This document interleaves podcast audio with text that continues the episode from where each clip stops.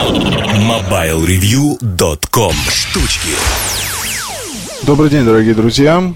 Штучки. А мы очень стараемся с Эльдаром еженедельно записывать подкасты, но порой не всегда это получается, как, к сожалению, не получается вовремя делать какие-то другие вещи, например, подводить итоги конкурсов а, в разделе Android, который я провожу ну, где-то в среднем раз в две недели. Очень, очень буду стараться делать это как можно чаще, тем более, что интересные там получаются темы, интересные обсуждения, интересные комментарии. И э, вот по поводу времени, конечно, это все довольно сложно порой. Просто у нас в редакции планирования как такового нет. Потому что нас мало, очень, скажем так, большой поток устройств самых-самых разных. И э, порой ты можешь там, не знаю, очень быстро написать про какую-то гарнитуру, ну, если там обо мне говорить, или еще о каких-то вещах, а, но, не знаю, обзор какого-нибудь смартфона или обзор устройства, которое вроде на первый взгляд кажется очень простым, оно может занимать довольно много времени. А, ну вот, не знаю, вплоть до того, что, например, а, когда недавно писал обзор про видеоняню, пришлось искать роутер, который оказался там скрыт где-то в углу под какими-то вещами, скажем так. Э, и, ну, то есть, эта видеоняня она требует подключения по Ethernet кабелю к этому роутеру. Вот, когда я его нашел, оказалось, что длины там не хватает. Пришлось тащить, э, искать там тройник, чтобы подключить питание, чтобы дотянуть и хватить, хватило, чтобы длины Ethernet кабеля, а потом, соответственно, настраивать все это дело тестировать из разных комнат, как там передается изображение, как оно работает ночью. То есть, ну, казалось бы, да, видео няня куда проще. Подключил и пошел. Но, тем не менее, вот такие вот вещи, на них порой тратишь там часы, когда получается затык. Или со смартфонами, да, вот тоже в идеале, конечно, и не знаю, наверное, многие из вас э, посещали сайт DP Review. Это крупнейший ресурс в мире, пожалуй, где делают тесты цифровых камер. Я туда уже давно не заходил, но я думаю, там все продолжается, и дай бог, чтобы продолжалось. Я познакомился с этим сайтом в первый раз, когда э, начал работать э, в журнале «Фотодело». Сейчас он там, не знаю, по-моему, как это называется, «Российское фото». Это были замечательные два года, совершенно сумасшедшие. Я туда пришел на должность э, ответственного секретаря. Ну, то есть должность в редакции, вот это вот ответственный секретарь, она считается такой совершенно, скажем так, с одной стороны ни о чем, с другой, с другой стороны ты отвечаешь за все, являешься там передаточным звеном между самыми-самыми разными людьми, которые задействованы в процессе. И, не знаю, там, ну, была с одной стороны, скажем так, текучка, назовем ее следующим образом, потому что очень многие приходили там и не выдерживали ритма, уходили. А плюс э, в то время, это 2000, наверное, какой? 2005-2006 год, ну, проблемы с финансированием у небольших изданий, они были. И особенно, ну, это было печатное издание, то есть типичное, завязанное на типографию с определенным тиражом, но, тем не менее, считаю, что удалось тогда даже не то, чтобы хорошо поработать, а хорошо поучиться – потому что в то время это была действительно такая жесткая школа, сутки порой в офисе, когда сдавали номера. Ну и в итоге к чему-то все-таки пришли, потому что журнал знали, журнал покупали, пошла какая-никакая реклама, но вот затем, собственно, я ушел работать в Mobile Review, потому что мне нравилось то, что делает Ильдар. А, мы были знакомы, и э, я решил, собственно, уйти заниматься тем, что мне ближе не знаю, мне кажется, для каждого журналиста самое важное это, наверное, найти какую-то такую отрасль, где тебе интересно. То есть есть известная такая поговорка, по-моему, она принадлежит кому-то из великих, что найди работу по душе, и тебе не придется работать ни одного дня в твоей жизни. Ну вот, по сути, так и есть. Собственно, хочется думать, что все в редакции живут примерно с такими же убеждениями, хотя, с другой стороны, мое убеждение насчет того, что для журналиста есть два главных показателя, это аудитория, то есть люди, которые читают его материалы, и доход, доход в том числе редакции и его личный. Это, в общем-то, два основополагающих понятия, потому что ну, одно, а, эти вещи, они взаимосвязаны. И журналисты почему-то очень многие считают, что они какие-то там творцы, что они занимаются не публицистикой, а занимаются литературой, что это какая-то мега творческая, мега там невероятная профессия, сигареты, кофе, бессонные ночи, бла-бла-бла. Но на самом деле это такой, по большому счету, станок. Вот, где даже самый неталантливый человек может за счет своего трудолюбия, за счет интереса, за счет, за счет опыта стать очень популярным журналистом. И неважно, будет ли это какая-то узкая среда, типа там, не знаю, типа как мы вот пишем о гаджетах. Это очень, скажем так, узкая тусовка, и профессионалов в этой среде очень мало. Их можно там буквально пересчитать по пальцам. Много случайных людей. Вот. Но тем не менее, я не говорю ни в каком, ни в какой степени, там, в какой-то, может быть, отрицательный ну, не с, без отрицательного всякого оттенка, потому что случайные люди, ну, знаете, тут бывает так порой, что человек там занимается, например, фотографией, берет в руки смартфон и показывает его фотоспособности ни один из нас, я думаю, на такое, ну, сделать такие фотографии не способен. А на неделе должен появиться обзор Sony э, Xperia V. И там, вот, кстати, в разделе о камере я, собственно, привожу ссылку. И я думаю, что там наш верстальщик Валя вставит несколько фотографий из э, замечательного блога. Это, по-моему, испанский фотограф. Он ездил куда-то в горы, а, использовал там вид для съемки. Кадры совершенно потрясающие действительно не веришь, что такой способен смартфон. А я ведь помню еще времена, когда, собственно, вот в фотоделе мы всерьез там порой дискутировали с разными авторами.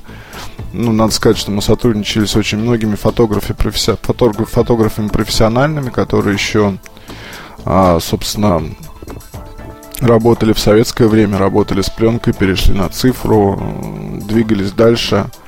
И один из них это Георгий Розов. Я думаю, что многие из вас или слышали о нем, или читали его книги «Как снимать». А смело могу назвать этого человека другом, в чем-то наставником.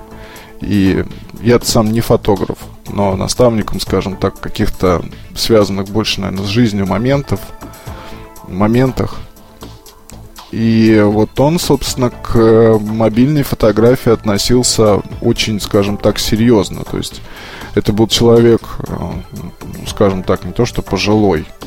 Мне вообще не нравятся такие определения, там пожилой, молодой. Все зависит от опыта, да. Если говорить об опыте, то у Георгия опыт огромен.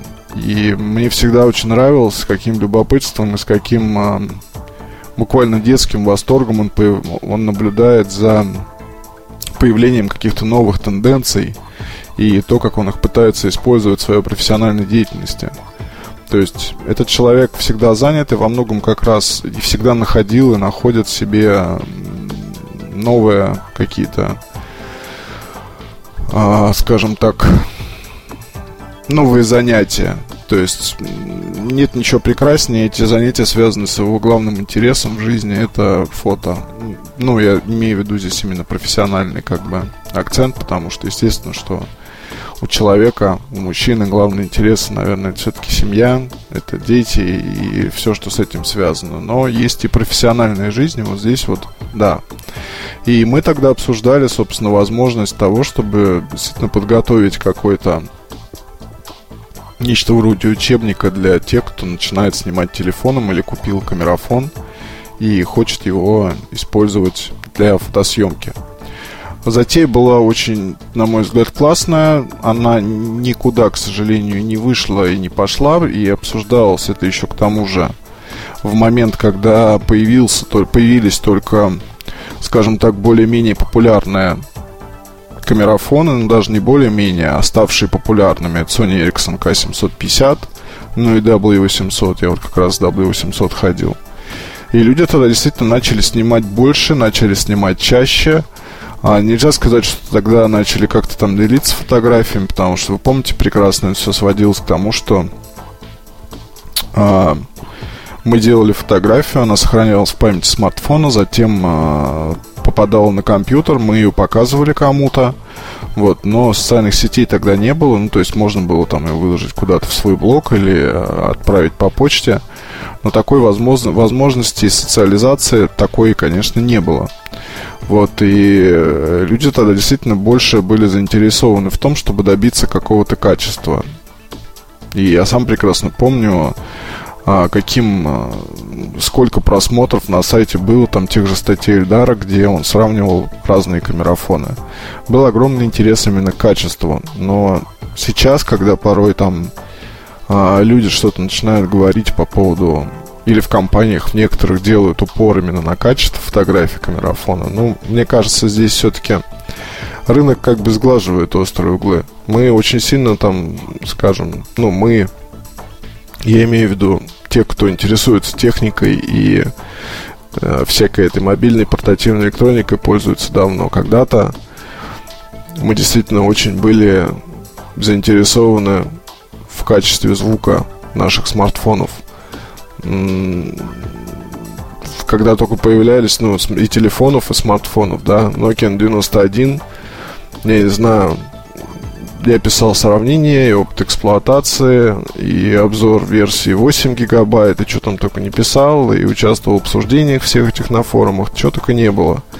Устройство было замечательное, было очень интересно, как люди действительно, даже те, кто особо не интересовались музыкой, они тем не менее пытались получить какой-то этот новый опыт. Вот, и порой э, покупка музыкального телефона, она вела к тому, что люди открывали для себя целый мир – начав интересоваться, начав вырабатывать какой-то свой взгляд, может быть, на то, что им интересно. Кто-то открывал для себя классику, кто-то там электронную музыку, кто-то еще что-то.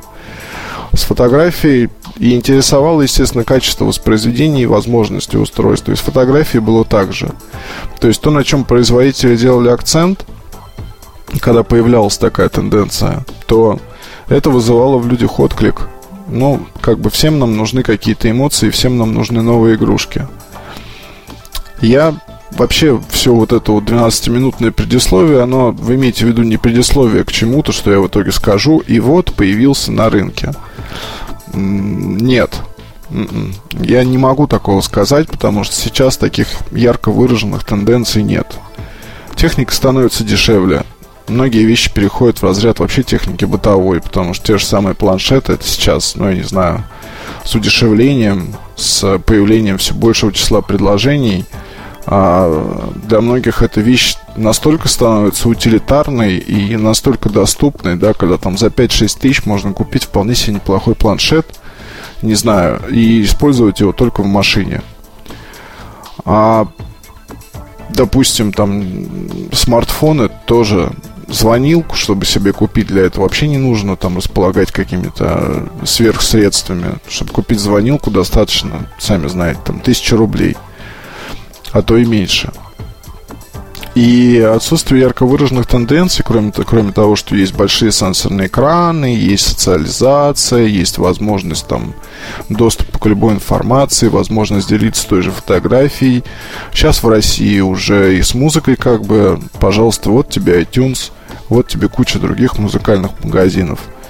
А, можно купить любую гарнитуру к своему телефону, и она вполне может изменить э, восприятие того, э, как у вас там играет музыка. Даже какой-нибудь недорогой модели можно купить хорошую гарнитуру, и это может изменить, собственно, то, то ну, изменить ваши ощущения.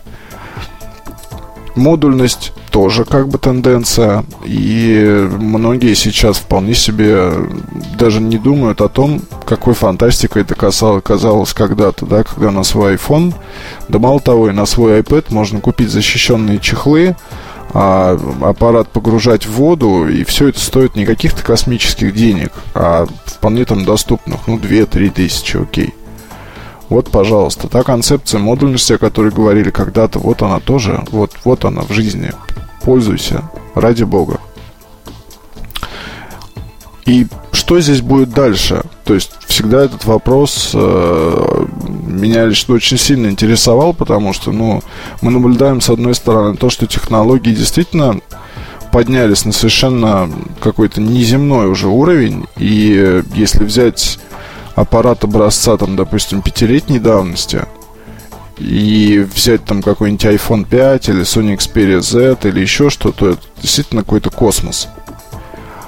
И не так уж много времени прошло. Я, ну, тяжело назвать какую-то другую отрасль, где изменения, ну, допустим, шаг там взять года 3-4, где изменения настолько заметны. Вот, ну, казалось бы, да, уж куда там вроде бы каким-то гаджетом до автомобильной индустрии которая тоже вынуждена приспосабливаться к тому, что появляются скажем так, компании на автомобильном рынке появляются не так уж и часто, но, скажем, несколько лет назад, ну, несколько это я, наверное, хватил, но довольно ну, не так уж, чтобы и давно не было Hyundai, не было Kia.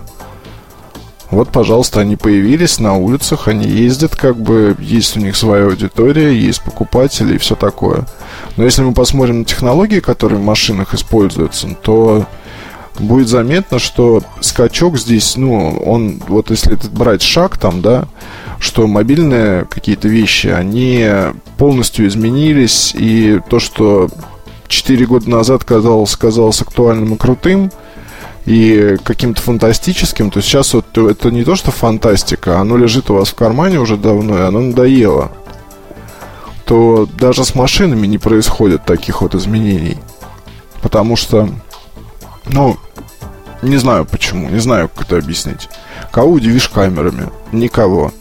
Кого удивишь, там, видеорегистраторы пришли. Но, опять же, это сейчас пока функция, скажем так, а, отдельных устройств, но это, скорее всего, может появиться и в каких-нибудь базовых комплектациях. Просто достаточно использовать камеру обзора там спереди, сзади и так далее. Но, с другой стороны, да, здесь есть опасность, что это все будет а, загрязняться и так далее. Но опять же, и с этим как-то может быть справиться.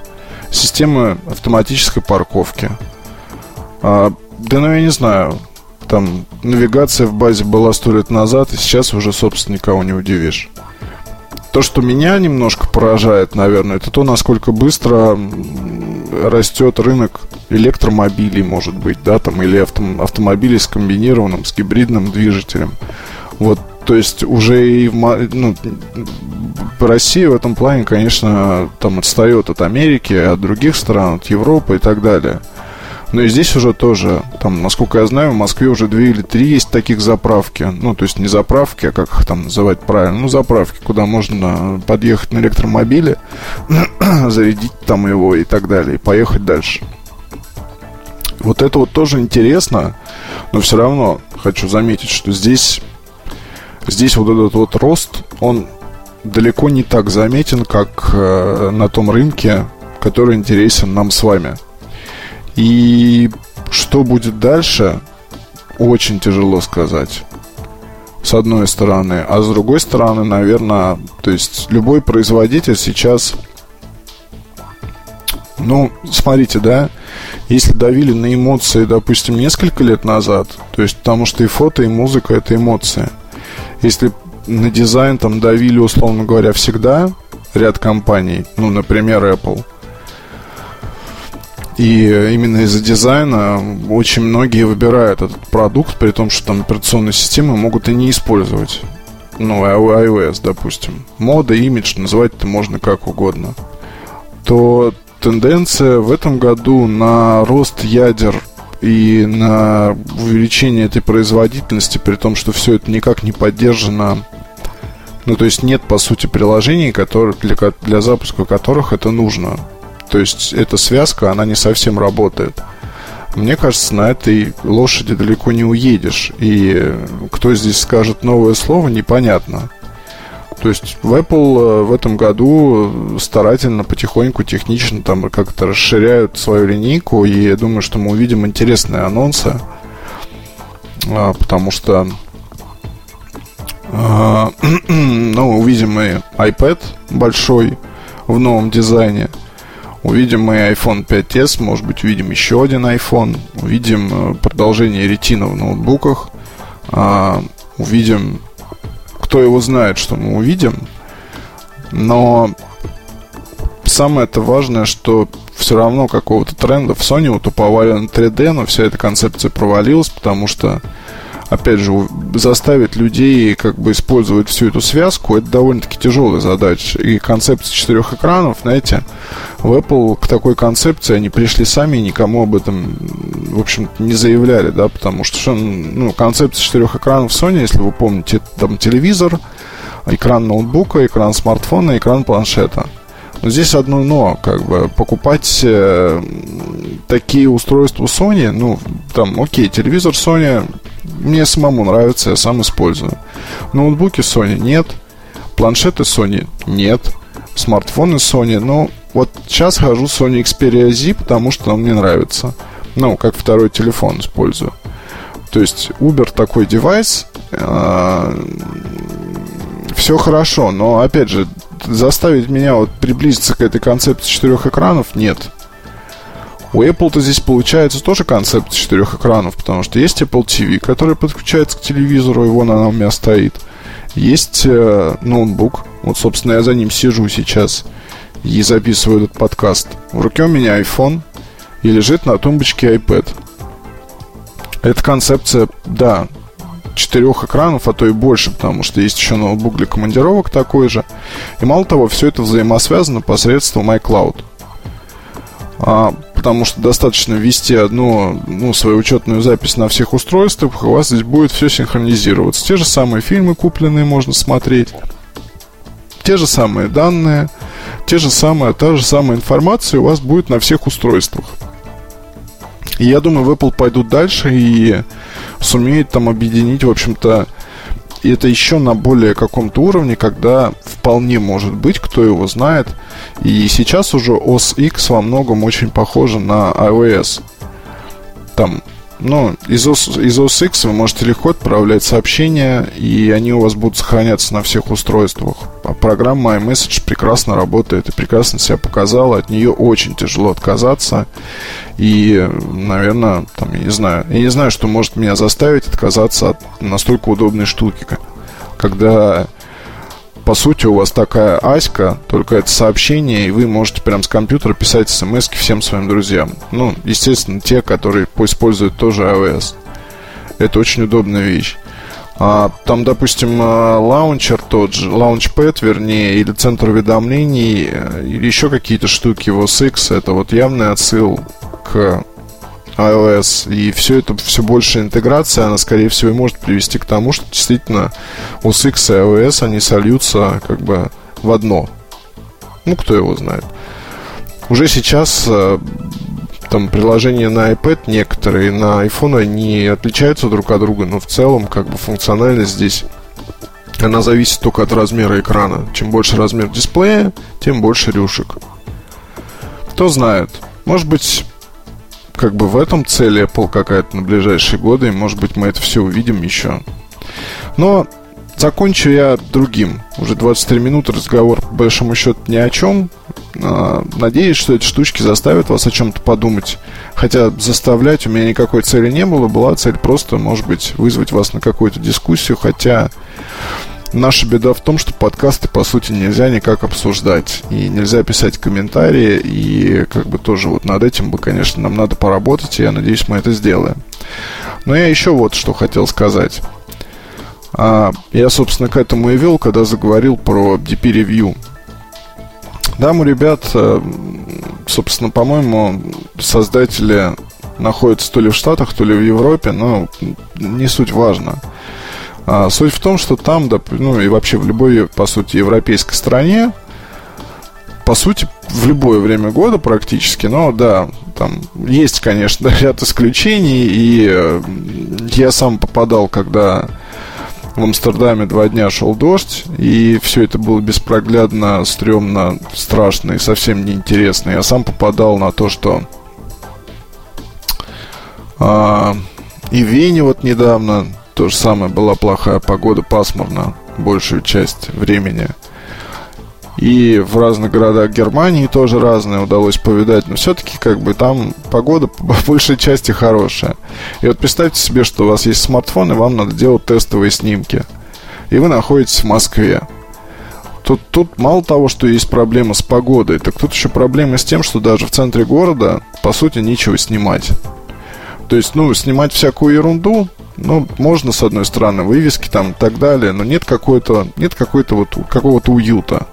Вот если вы зайдете на DP Review и посмотрите там сэмплы, фотографии, да, то вы поймете, о чем я говорю. В Москве, в самом красивом городе на Земле, ну, условно, замечательная наша столица Родины, к сожалению, снимать довольно тяжело. Может быть, это, я не знаю, как бы зависит от настроения или каких-то других факторов, но здесь, окей, в центре, да. Но где-нибудь на окраине, вот пытался, ну, и жил в разных районах, но с этим действительно проблема.